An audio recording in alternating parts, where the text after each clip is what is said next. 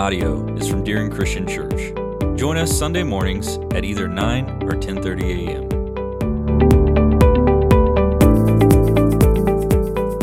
You know, some phrases take on new meaning as you age. They do. Turn back those clocks. Now, that really doesn't fit in too well with, with phrases changing as you age, but you just got to say it. I mean, it's, it's, it's, it's that Sunday our daughter, one of our daughters got up with, with her cousin, our niece, who spent the night last night, and they come barging into the room at like 6.15 in the morning and say, are you not? It's like, get out of here. You forgot to turn your clock back. All right, so interesting. So maybe that changes a little bit. How about, how about this one? Some, some phrases that take on new meaning as you age. Metamucil, it's not just for grandpa anymore. Oh, that's funny, people. If you don't know that's funny, just wait. You will find out that that's funny one day. All right. You climbed up on a ladder to do what? You climbed up on a ladder seriously to do what? Um, why do these headlights these days have to be so bright? I mean, I mean, seriously, can't even see down the road anymore. Uh, my exercise today, I took the dumpster all the way out to the road okay? That's a long walk, folks. I got my exercise in. How this one? How about this one? Does this change as we age? Listen to your elders. Listen to your elders. If only, if only Jesus, his people, Jesus' people, had listened to their elders. If we're going to talk about Christmas for these next few weeks, it's just, it's just clear that we need to start John chapter 6 a while today, but turn one, one book before that to Luke chapter 1. Because when you think of the Nativity, when you think of the Christmas account, our minds go to Luke for good reason. And I'm so glad we, he had so much detail involved. We're going to look at Luke chapter 1, beginning with verse 67. I'm going to go ahead and start on these, okay, because we've got quite a bit to read today. These are the words of Zacharias. Zacharias was the father of John the Baptist. This is what he had to say. Verse 67 of Luke 1. And his father Zacharias was filled with the Holy Spirit. That's important. And prophesied, saying, Blessed be the Lord God of Israel, for he has visited us and accomplished redemption for his people, and has raised up a horn of salvation for us in the house of David, his servant as he spoke by the mouth of his holy prophets from of old. Salvation from our enemies and from the hand of all who hate us to show mercy toward our fathers and to remember his holy covenant the oath which he swore to abraham our father to grant us that we being rescued from the hand of our enemies might serve him without fear in holiness and righteousness before him in all our days. And you child and that child is john the baptist who has just been born will be called the prophet of the Most High. For you will go on to prepare before the Lord to prepare his ways, to give the people the knowledge of salvation by the forgiveness of their sins, because of the tender mercy of our God, with which the sunrise from on high will visit us, to shine upon those who sit in the darkness and the shadow of death, to guide our feet into the way of peace. The most important thing that John had to say there about this coming Messiah is he would come to save, but what he would come to save people from is from their sins so that they might be forgiven. Why in the world did Jesus' followers not listen to their elders and hear that? Now turn one chapter over, chapter 2. Chapter 2, we're going to begin in verse 25. These are the words of a man named Simeon. He's a man who served in the temple, and this is what it was said about him. Luke 2 25. And there was a man in Jerusalem whose name was Simeon. This man was righteous and devout, looking for the consolation of Israel. And the Holy Spirit, yet that, the Holy Spirit was upon him. And it was, has been revealed to him by the Holy Spirit he would not see death before he had seen the Lord's Christ. A little bit more about that Christ here in just a little bit. And he came by the Spirit into the temple. And when the parents brought in the child Jesus to carry out for him the custom of the law, then he took him into his arms and blessed God and said, Now, Lord, you are releasing your bondservant to depart in peace, according to your word. For my eyes have seen your salvation, which you have prepared in the presence of all peoples. Get this a light of revelation to the Gentiles and the glory of your people, Israel. A light of revelation to the Gentiles. Why did the followers of Jesus just not listen to their elders? There was so much wisdom there.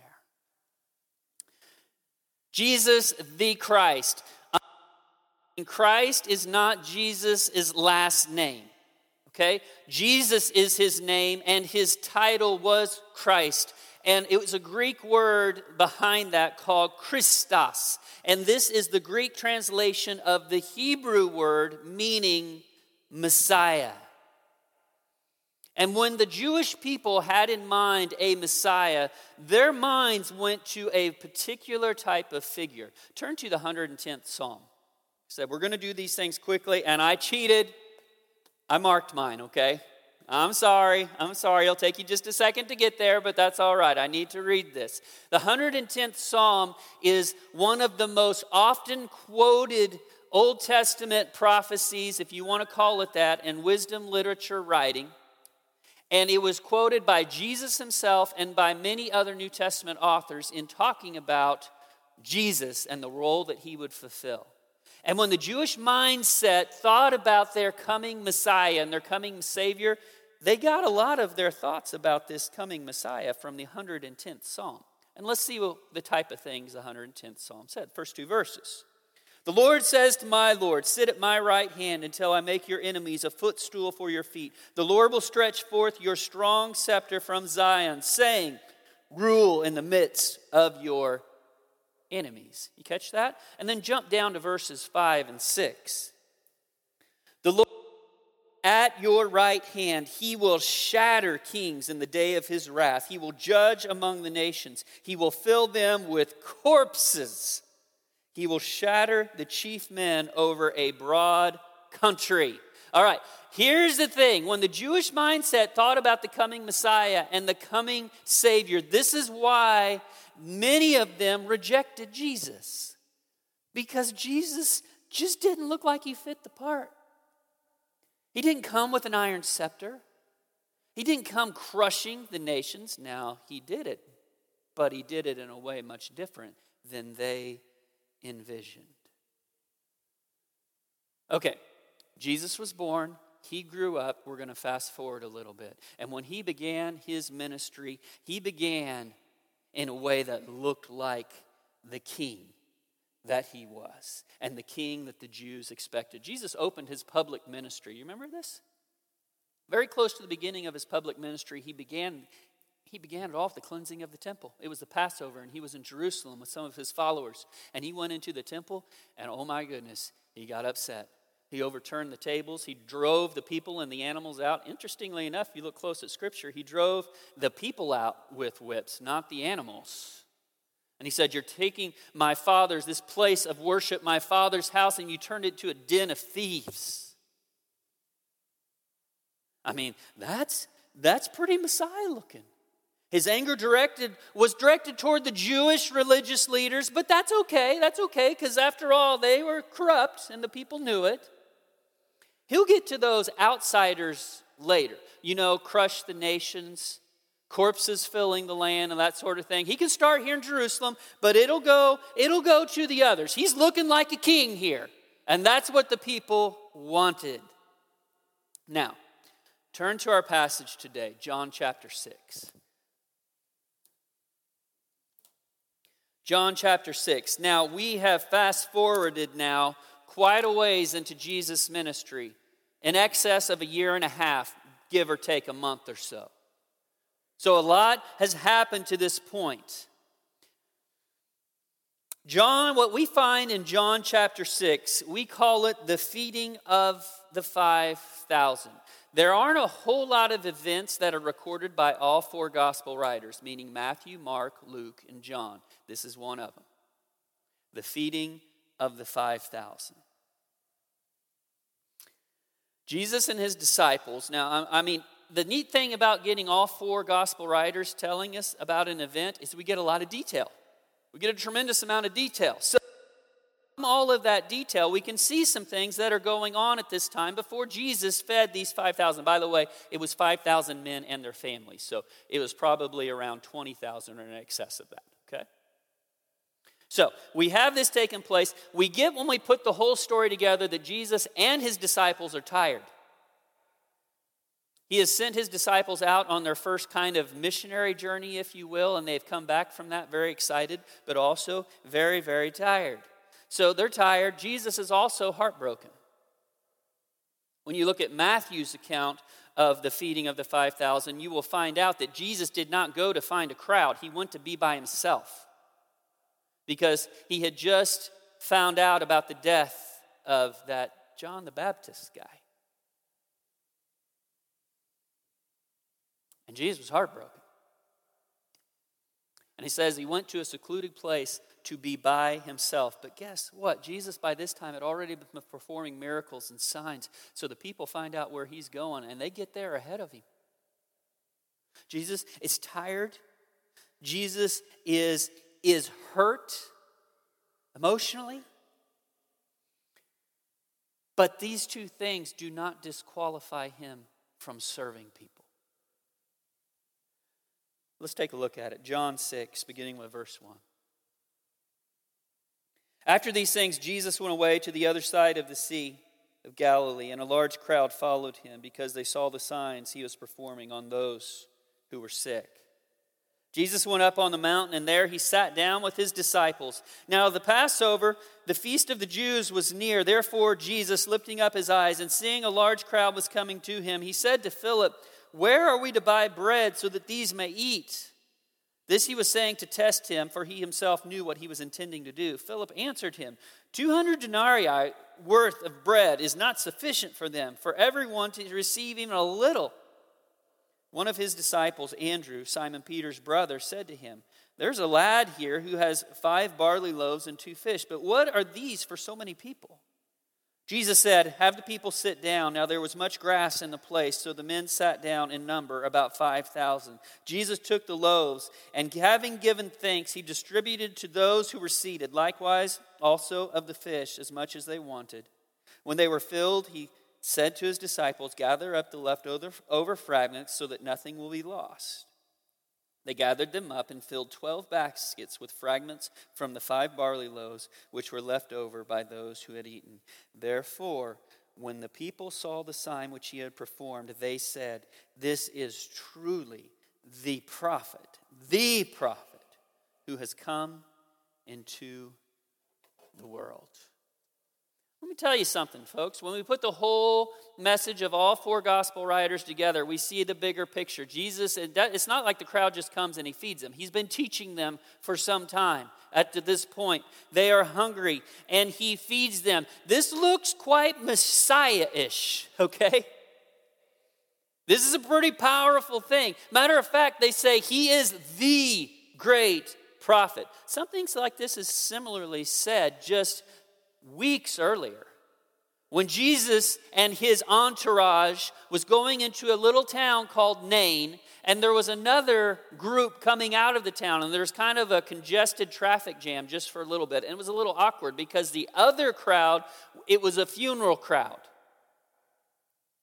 And Jesus, rather than pulling his truck over to the side of the road, turning on his emergency flashers till the crowd passes by, he walks right up to the head of the crowd. He tells the mom, a widow, do not cry. That sounds kind of rude, does it not?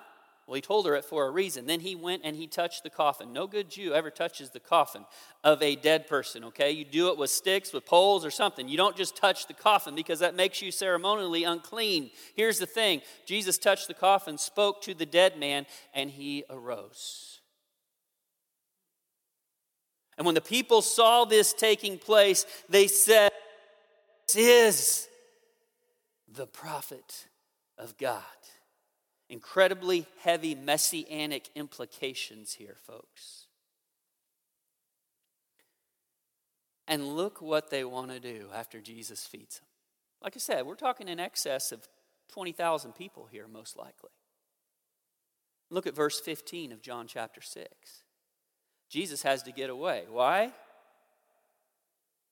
So Jesus, perceiving that they were intending to come and take him by force to make him king, withdrew again to the mountain by himself alone. The people see this guy of these people and they say this he needs to be our king. Think of how powerful would the army be? If you were opposed to a king like this, how brave would you be when, when their king, first of all, he can feed them out of nothing? Right? Well, I mean, you can, I mean, just think about this. If you can feed 20,000 people with five loaves and two fish, I mean, that makes it a little easier on the logistics of, of having an army. You know what I'm saying? Okay?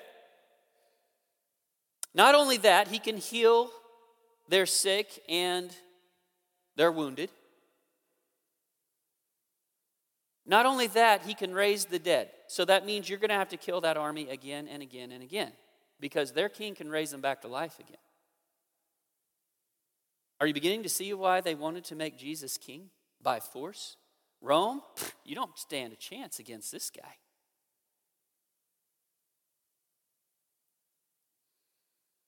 He's looking like a king. Now we're going to look at something else. Why don't you turn over to Mark chapter 8.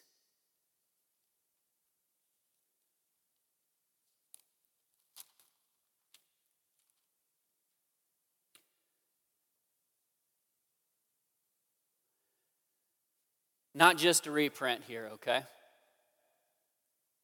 And you understand what I'm talking about here in just a second. I told you all four gospel writers wrote about the feeding of the 5,000. Guess what? There was another feeding, the feeding of the 4,000. Only two of the gospel writers wrote about it Matthew and Mark. Now understand, Mark was writing at the feet of Peter. So he's hearing eyewitness account from Peter, and that's where he got his gospel from. His name was John Mark. We read about him in the book of Acts. Okay, so you've got Matthew and Mark alone recording about this feeding of the 5,000. And this has led some Bible scholars to believe that they were simply retelling the feeding of the 5,000.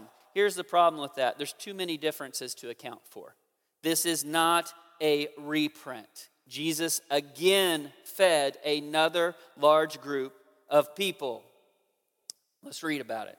Mark chapter 8 beginning in verse 1. In those days, when there was again a large crowd and they had nothing to eat, Jesus called the disciples and said to them, I feel compassion for the people because they've remained with me now three days and have had nothing and have nothing to eat.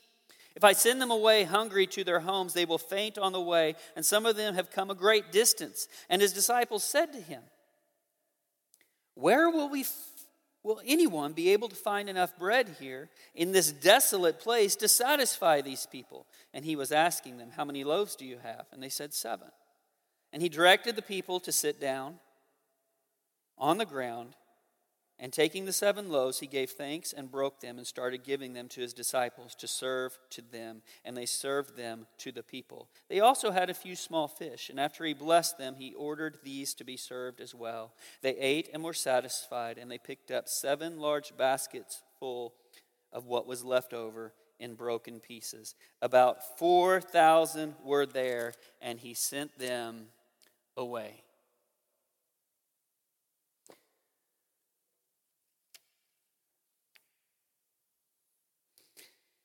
The disciples ask Jesus, How are we going to feed these 4,000 people? Where get enough bread to feed these 4,000 people? And I know what you're thinking because I think the same thing. Are these guys really this dense? Does, do they not? Jesus did with 1,000 men with only five loaves, not seven, and two fish, not a few fish. Do they not remember what he did? Before we come down too hard on these fellas, it takes some of us a while to get things as well, right? It does. But is there more to it than that? Is there more to it what's going on here than just the food and the number of people? My question is who are these people? Who are these 4,000 men and their families? Well, when you put Matthew and Mark together and begin to look at the bigger picture, what you find out is that Jesus is in a place, not his usual place. This is the sticks, okay? On the other side of the Sea of Galilee. He spent most of his time on the west side of Sea of Galilee. He's over on the east side. Remember what happened last time he was on the east side of the Sea of Galilee? Had something to do with some pigs, with a guy who was demon possessed who lived in the tombs, who could break chains, all right? And Jesus healed him and cast out the demons. The townspeople show up. You, you, you remember what happened? The townspeople show up. They beg Jesus to leave. They see this, they see this. Remember a sermon about this many, many, many weeks ago, the Noxie monster? They see the Noxie monster sitting at the feet of Jesus in his right mind, having a conversation with him, and they are fearful. This guy that nobody could control, he's sitting with clothes on now, having a conversation with Jesus, and they were afraid and they begged Jesus to leave. Guess who else begged that night? The demoniac, the formerly demon possessed man. He begged Jesus that he could please take me with you. Jesus said, No. You go home and you go everywhere around this area and you tell people of the great things God has done for you. Well, guess what happened? The formerly demon possessed man did just that. And the next time Jesus arrives on those shores, word spreads, and here comes the crowds. And he works miracles among them. He teaches them. Guys, they listen to him teach for three days. Now, understand something. On the other side of the sea, he's got groups there that are just wanting to see him do signs. This group just wanted to hear. When their food ran out, did they go home? No. They said, More filling our bellies is filling our souls. Him teaching us and filling us with his teaching. So they continued to remain with Jesus for three days, even after the food runs out. The formerly demon possessed man had done his job well, and that sets up everything that we just read. And Jesus fed them. Guys, this is enemy territory. The Gadarenes, you can call it. Gennesaret, you can call it. Number of different names. The Decapolis, the ten cities. Oh man, we're talking. These were not good. These, these, these were these were historically enemies of Israel, enemies of Judah. These were Perhaps the disciples weren't questioning the capability of Jesus to feed them from a few small loaves and a few fish. Maybe they're questioning his desire to feed them. You're going to feed them?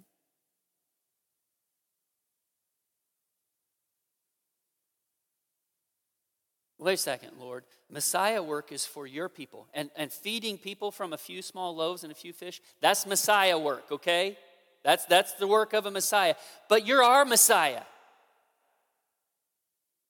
Why are you doing this for them?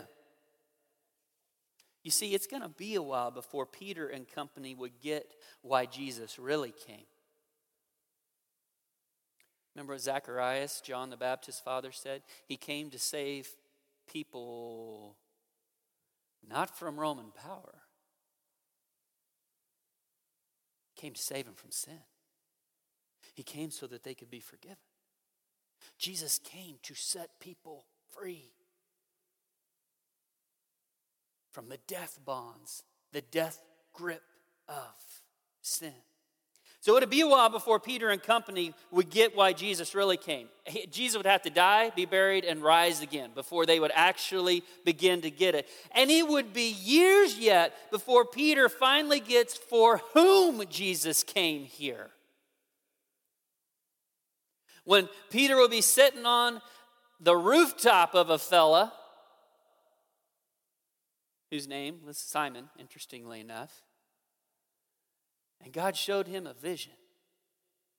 And as a result of that vision, Peter would go preach the gospel for the very first time to the Gentiles. Acts 10. Jesus came to seek and save the lost not only of Israel, but the lost of the world. If they had only listened to Zacharias and Simeon and their messages, if they had only listened to their elders so many years before, it would have been so much easier. What about us today? Do we get it? Do we understand that Jesus came to seek and save the lost? The lost of the world? Jesus the Christ, Jesus the Messiah, he came to save the lost, the rich and the poor, the black and the white, the redneck and the white collar, the Jew and the Muslim, the Chinese and the Russian, the friend and the enemy, the insiders and the outsiders. Who do you view as outsiders? Who do I view as outsiders? And once again, we find ourselves with the Bible pointing us to two it's interesting how the Bible does that. I mean, you look all over the Bible and it sooner or later points you to two questions. It doesn't matter what part of the Bible you're in, it will eventually come down to the same two questions. And the two questions are these. Question number one Am I found?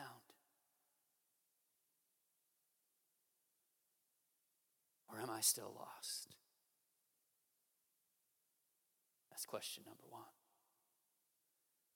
Jesus came to seek and to save who? The lost. What about you? Everyone fits into one of those categories the lost or the found. Are you found? Have you responded to the call of Jesus Christ? Question number one. Question number two. If I am found, if I to the call of Jesus Christ upon my life, have I then adopted the heart of Jesus? It was Jesus who looked upon those nasty Gentile people and their nasty problems. And he had compassion upon them. And he fed them spiritually and physically. He loved them. You know what compassion means in the Greek? Many of you heard me say it before. It's one of my favorite Greek words. Splachna. Splachna. Sounds German almost, doesn't it? Splachna. It means, literally in the Greek, that your bowels hurt. and it's not because you need Metamucil, all right? We call it heartache, but really it hurts more kind of right here when you hurt for somebody. Because they're lost, like sheep without a shepherd. And when Jesus saw them, he hurt for them and he fed them. Question number two brothers and sisters? Have I adopted the heart of Jesus?